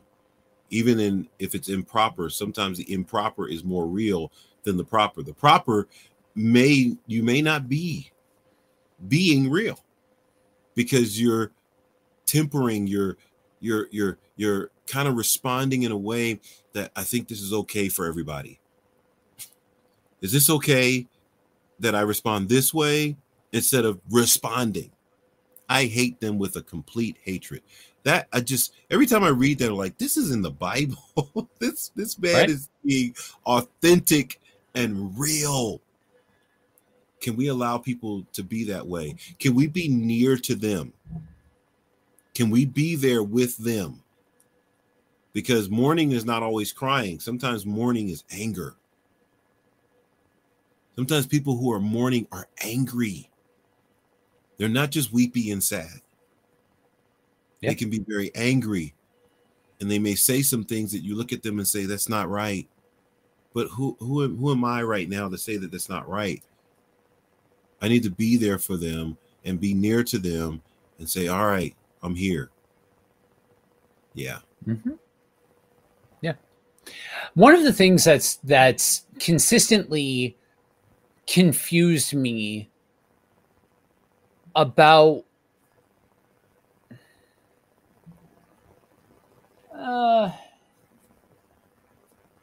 American evangelicalism, yeah, I'll say it like that, is that it teaches, like we talked about, real men are so controlled that they don't feel emotion. Now, there is benefit to being restrained, not wilding out all over the place and all of that kind of stuff. There is a benefit to that, but those aren't the same thing, because you when you walk in a way and somebody upsets you, somebody angers you, somebody does you wrong, is it right to walk up to him and hit him? No. So being restrained, that's something that is a good thing. But being restrained and not feeling anything are not the same thing. And the thing that's always confused me is that we want to talk about David. We want to put David as one of the preeminent figures of the Old Testament. Y'all, literally read this. Like Ant said, there's no gotcha moment here. There's no trick of the sleight of hand or anything like that. There is this means what it says and says what it means about what David is expressing. And that's just literally the tip of the iceberg. Right. When it comes to all of the expression of emotion that he has all over the place, against himself, towards others, towards God, again, and straight across the board. David was an emotional man. Yes. And unafraid to express it. You got some good comments coming in from G. Berry. I see that. Give me 1 second to switch this off. I'll switch back to this view. And all right, starting here.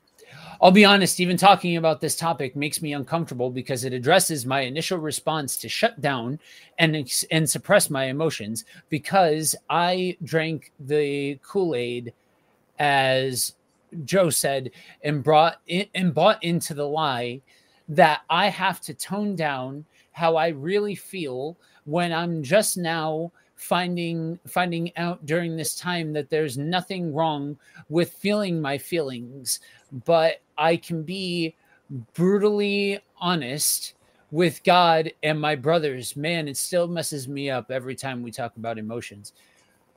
Oh, my man, you are in good company. You are far from alone in wrestling, in dealing with these things and being honest about being vulnerable and all of that kind of stuff. And I'll take it one step further from talking to my wife about all of this. This isn't uniquely a male thing.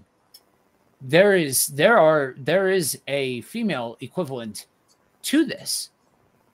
And yeah, there might be some flavoring that's different, some tones, some situations that are different, but this is kind of universal in the damage that it's done to people and all of that. And yeah, I mean, that's real, y'all. That this is a man being real about the honest to goodness struggle of processing emotion, because emotion bad to a lot of people, to a lot of denominations, to a lot of groups. And I'm not picking on anybody. And I say that because honestly, there's a lot there. The easy thing that a lot of people reach for when they talk about suppressing emotions is to talk about the Baptists.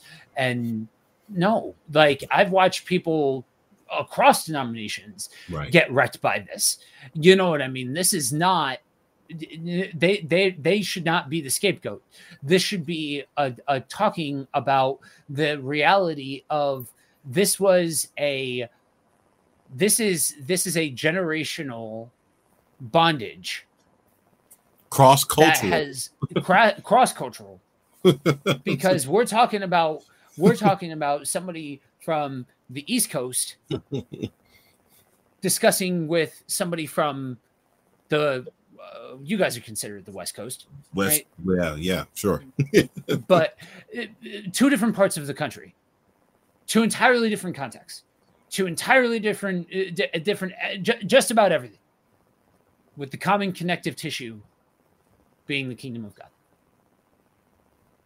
Yeah. So absolutely. That should show that there's a reality to this for people in general.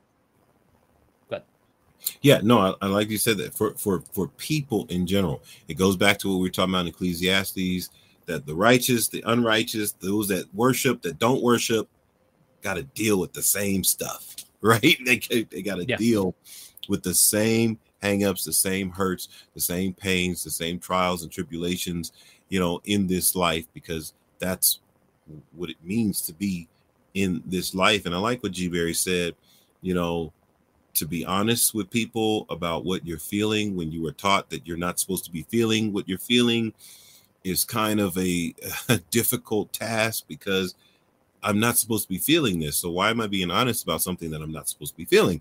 Why am I talking about something that's not supposed to exist, but it exists?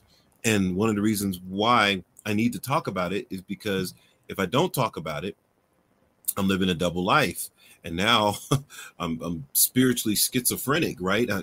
I'm one way here and I'm another way there. And eventually my world is going to collapse on me, and I'm not going to be able to teeter-totter between these two different worlds, where in this world I'm blessed and I'm highly favored and God is good all the time, and all the time God is good. And then I go home and my life sucks, and I'm going through troubles and tragedies and, headaches and heartaches. And then I come back here and God is good all the time, and all the time God is good. And it's like, which one is it? No, it's both. It's both. God is good and I'm hurting. God is good and I lost my job. So how do I mesh those? That God wants to be near to you and he wants to help you. He wants to help you process this. He wants to be there in your life. He's close to you. The scripture, I don't know if I gave this to you, 1 Peter 4. Yeah. 12. Yeah. Yeah. This is one that gets us, you know, all the time. 1 Peter 4:12. 4:12 through 16 says, "Beloved, do not be surprised at the fiery trials when it comes upon you to test you all, as though something strange were happening to you.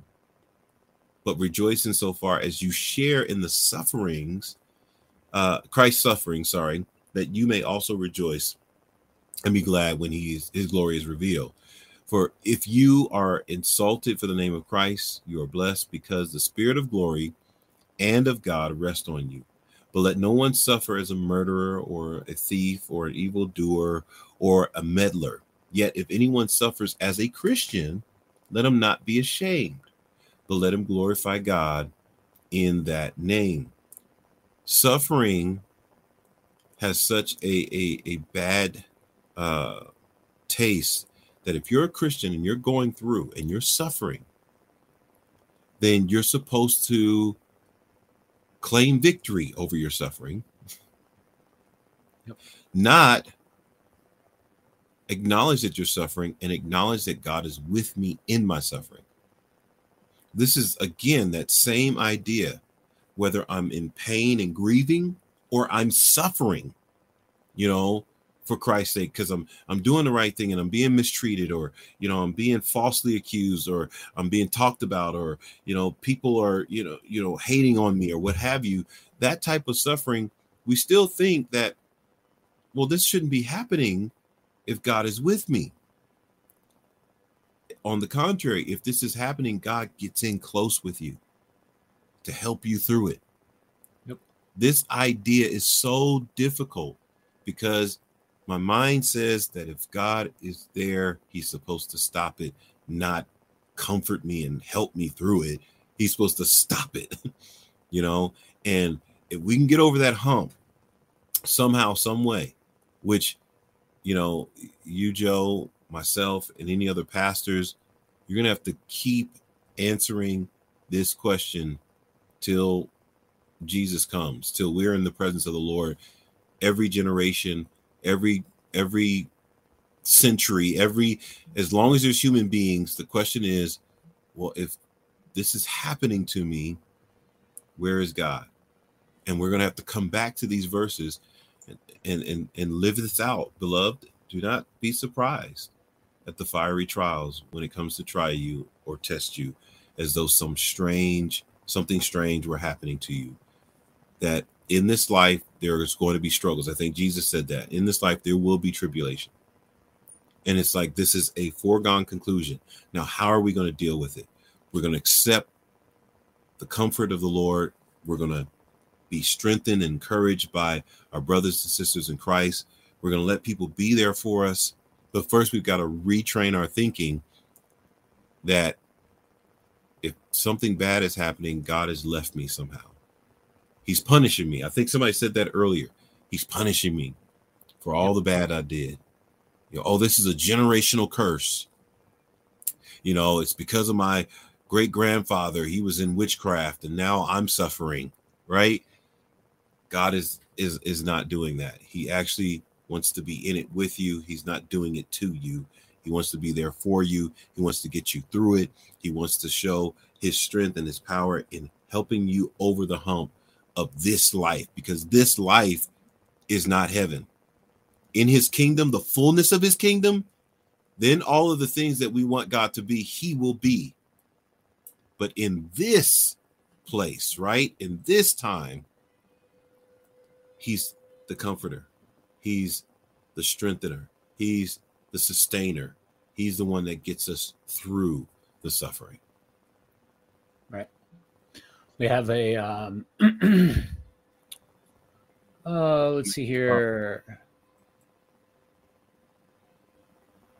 Hello and good morning. It's both good to know God is good, and I'm still suffering. Suffering is a part of the process, and God is with me in my suffering like he was with Jesus. Beautiful. Well articulated. Yeah. It's a yes and situation. And that's the idea here.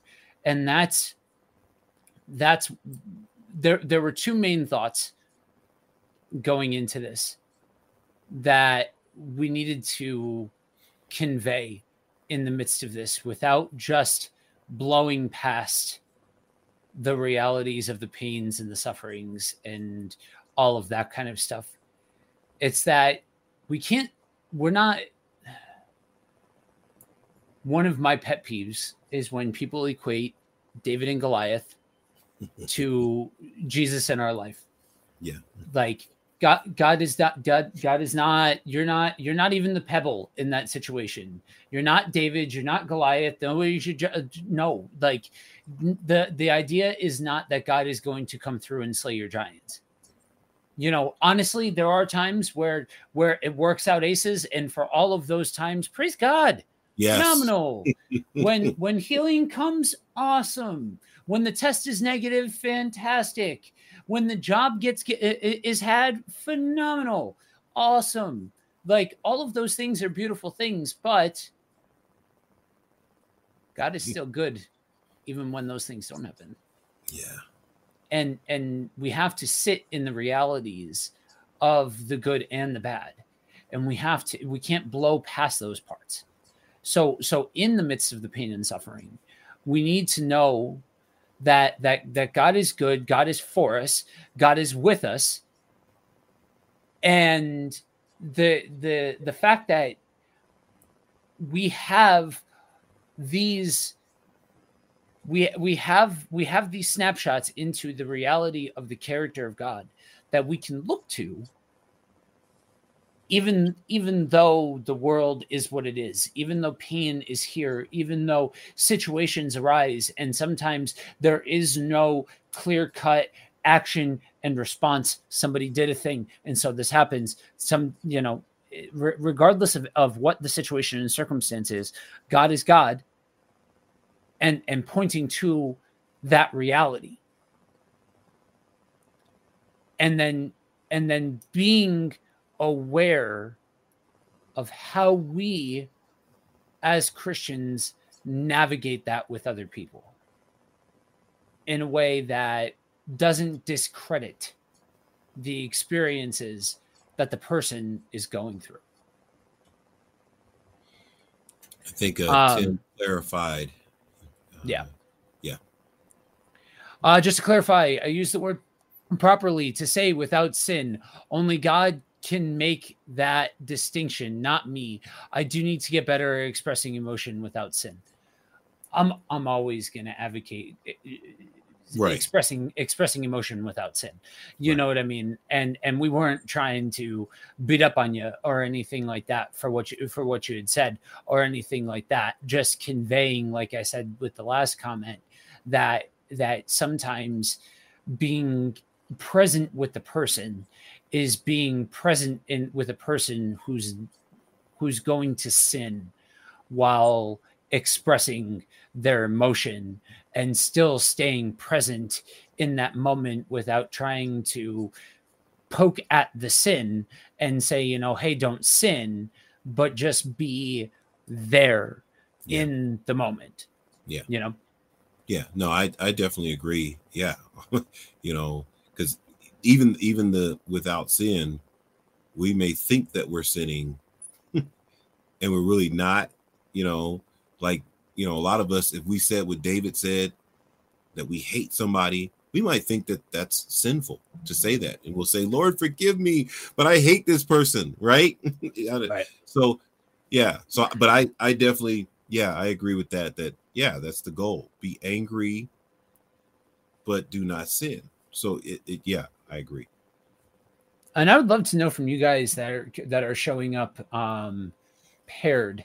Yeah, I don't see it the same way as other people or as other people's comments. So, good thing we're still able to pull it up and all that kind of stuff. So cool. Yeah. Just curious what the difference is. Where are you logged on? Right. So Jewel is paired too. Yeah, it's like where are you logged on? So yeah, that and.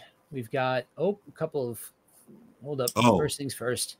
Jewel, good morning. Good morning. And then all right. And then G Berry.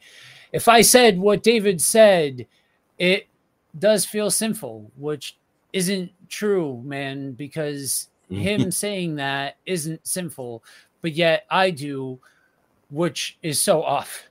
Yeah. Right. Like, exactly. You know what I mean? Like that's because I'm going to use your quoting of me. Right. That it goes back to the fact that we have drank the Kool-Aid in thinking that the expression of the emotion is a net negative or sinful, but the realities of all of this is that God knows what we're thinking and feeling. This isn't a surprise to him if we are thinking or feeling something good, bad, or indifferent. Right. So understanding that brings a different reality to what it means to express the emotion. It's not about uncovering it for God to see and for God to see your sin. It's a matter of expressing it at the human level and understanding that God understands that you that he knows that you're going to experience these things as a human, and understanding that God meets us where we are at. We have another comment here. God, I invite you in my inevitable pain and suffering. Show me and the saints to trust you. Amen. Amen. That's a good prayer right there. Yeah. Yeah. Because I said something a couple of weeks ago. And I said it in the moment because it was kind of a, I don't want to say a throwaway statement, but it was applicable for the moment. But then I've sat in it since I said it. Trust is trust when there's something on the line. That's good. And trusting God is 3- and 4-dimensional. It is a choice. It is an action word. It is a state. And it may look different depending on where and when and all of those things. And trust, I believe, is fortified in the moments where it really does seem dark, or you really don't truly understand, short of sometimes all I have is obedience. Sometimes all I have is holding on to God for dear life and not letting go. Yeah. Yeah. That's real trust. That there's no other option. And God, you're all I got. You know, yeah. There's no other way out of this. If I go another direction, it's disastrous. And so I'm with you. Proverbs 3:5 and 6, right? We know it by heart. Trust in the Lord with all your heart, and don't lean to your own understanding, but in all your ways acknowledge him, and he will direct your paths. Trust in the Lord with all your heart. But if there's nothing on the line, I love what you said. If there's nothing on the line, then it's hard to be all in. It's hard to say, you know what, I got to be all in. But when there's something on the line and you're like, whoa, this is okay, God, I'm in there with you totally and completely. Yeah, man. Yeah, that's good. Yeah. So, I want to say real quick before I go there, extra emphasis on all your heart. Yeah. Mm-hmm. Yeah. I mean, the reality is that we need to make sure that we're not holding ourselves to some weird benchmark that will create shame if we don't hit it or something like that. But the realities of what we're talking about here, the realities of, to go back to it, blessed are those who mourn, for they shall be comforted.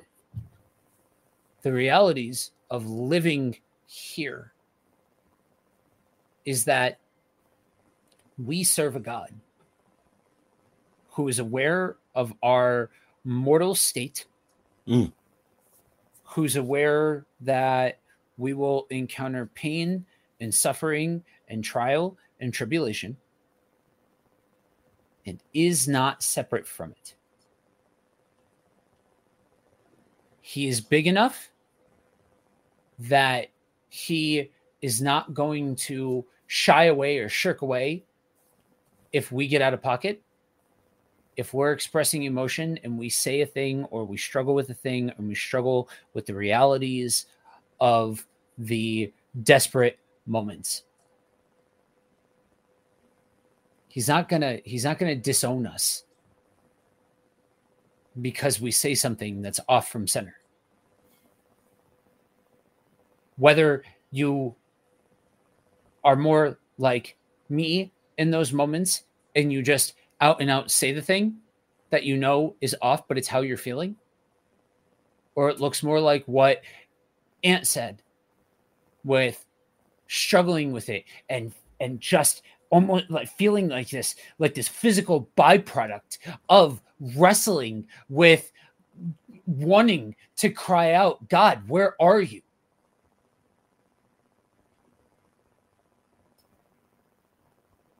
We're not going to be disowned for feeling things and experiencing things. So at the end of the day,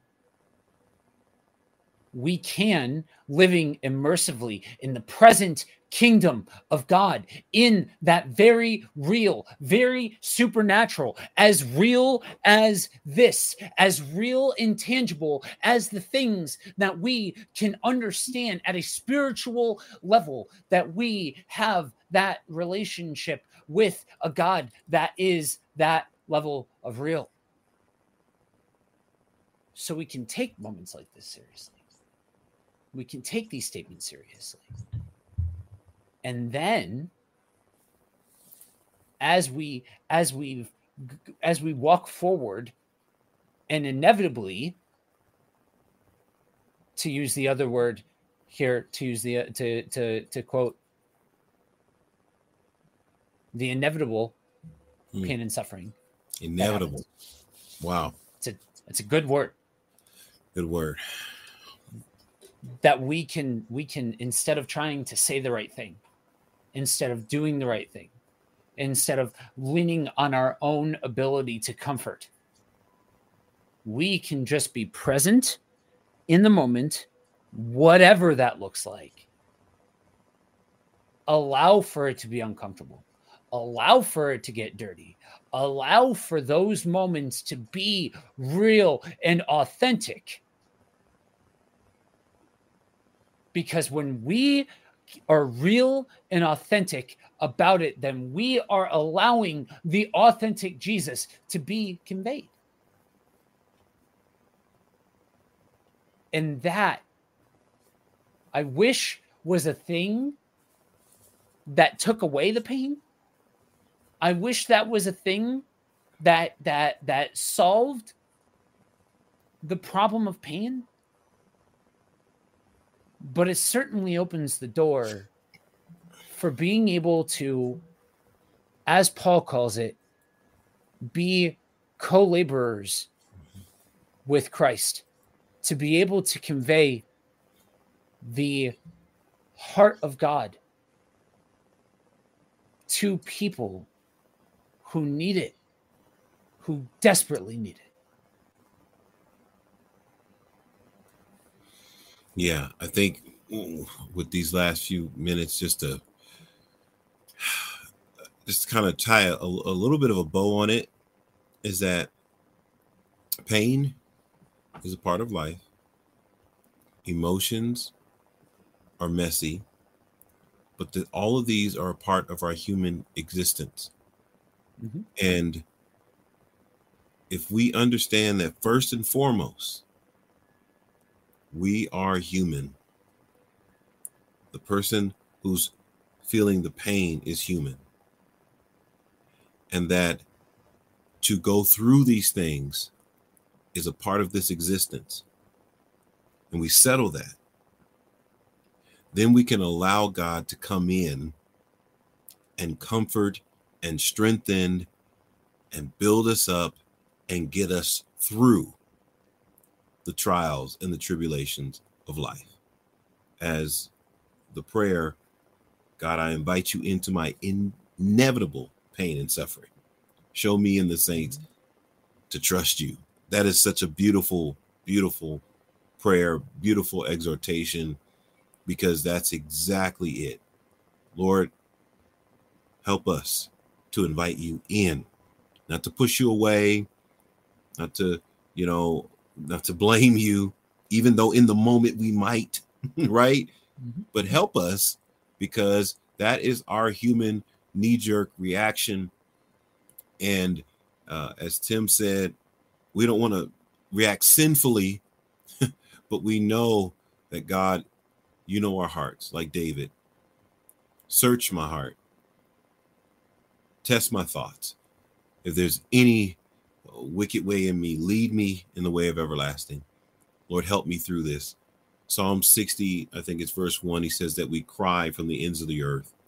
He said, when my heart is overwhelmed, lead me to the rock that is higher than I.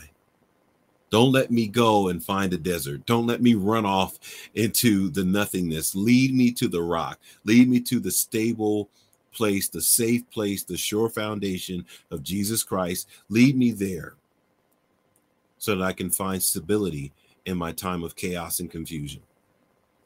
And that's real. And that's real. And know that there's no expiration date on grief. Don't think it's supposed to be over after. Isn't it supposed to be over by now? Isn't it supposed to be over by now? No.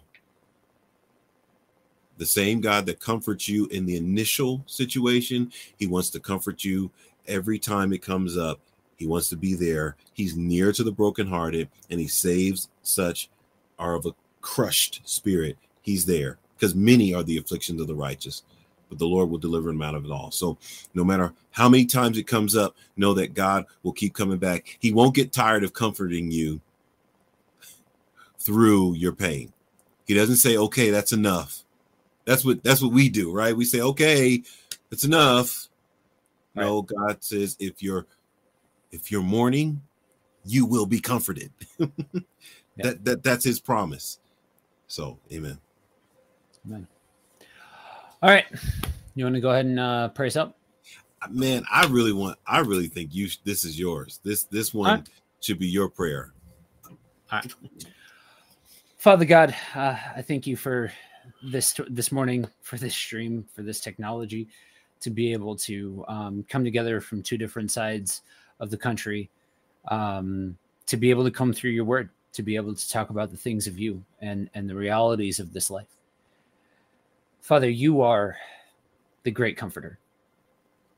Father, I thank you that we can look to you in the midst of the chaos, that we can turn to you and that you are present and with us. Father, I pray for everybody watching this. I pray for your people, Lord, anybody, whatever the struggle, whatever the trial, Lord, you know them. You know their hearts. You know their situations. You know what's happening.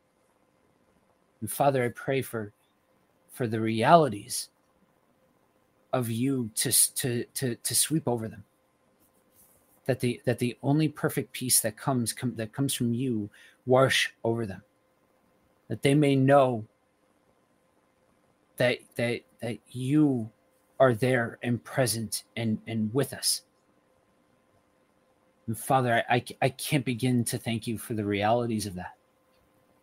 That we can have any measure of peace. And that's because of you. Father, I pray that your people have a sensitivity to the spirit, a sensitivity to the reality of you in their lives, Father. I thank you in Jesus' name. Amen. Amen. All right, guys. I thank you all for joining us this morning. This was a really great stream. It's always such a great thing when we can hear from you guys. Yes. And be able to communicate directly with you guys. And so thank you for all of you that joined us this morning as we tackled something that is an uncomfortable thing. It's this is not an easy conversation to have. And so I just, I pray that as you walk forward from this conversation, that you can rest in the realities of God, and that if there's anything that we discussed today that you have questions about or anything like that, chime in the comment section from wherever you're listening from. Hit us up. We're here to talk about it. This gimmick here, chime in below. We want to hear from you. That's real. It's real. We actively have a desire to have dialogue with you guys, to know the specifics of the situation, so that way we can talk about them, because we don't want to shy away from the realities of these tough questions. That's why we're going through these series, because these are real questions asked by real people. And so we want to honor that by being able to be as applicable as we can be. So we encourage you guys to engage, to chime in, wherever you're listening from. So with that, real quick before you close out, hey guys, if you're not subscribed to my channel or Joe's channel, please do that, because then you'll get the alert, because we do this every Friday without fail. Yep. We do this every Friday. And so you'll get the alert. You'll see what our topic is. Joe's been pretty good about getting that up even midway through the week. You'll know what we're getting ready to talk about, so you can share it and get other people to come in and join in the conversation. Yeah, I can. I'm gonna be a real YouTuber, guys, and be like, share, and subscribe. Right. But seriously, yeah. Hit the bell. You'll get the notifications. Every Friday, like clockwork, man. We've been doing this for over a year now, and so it's our heart's desire to be able to engage with you guys and have conversations with the comment section and all of that. So with that, know two very important things: you are prayed for, you are loved deeply. Until next week, peace, y'all.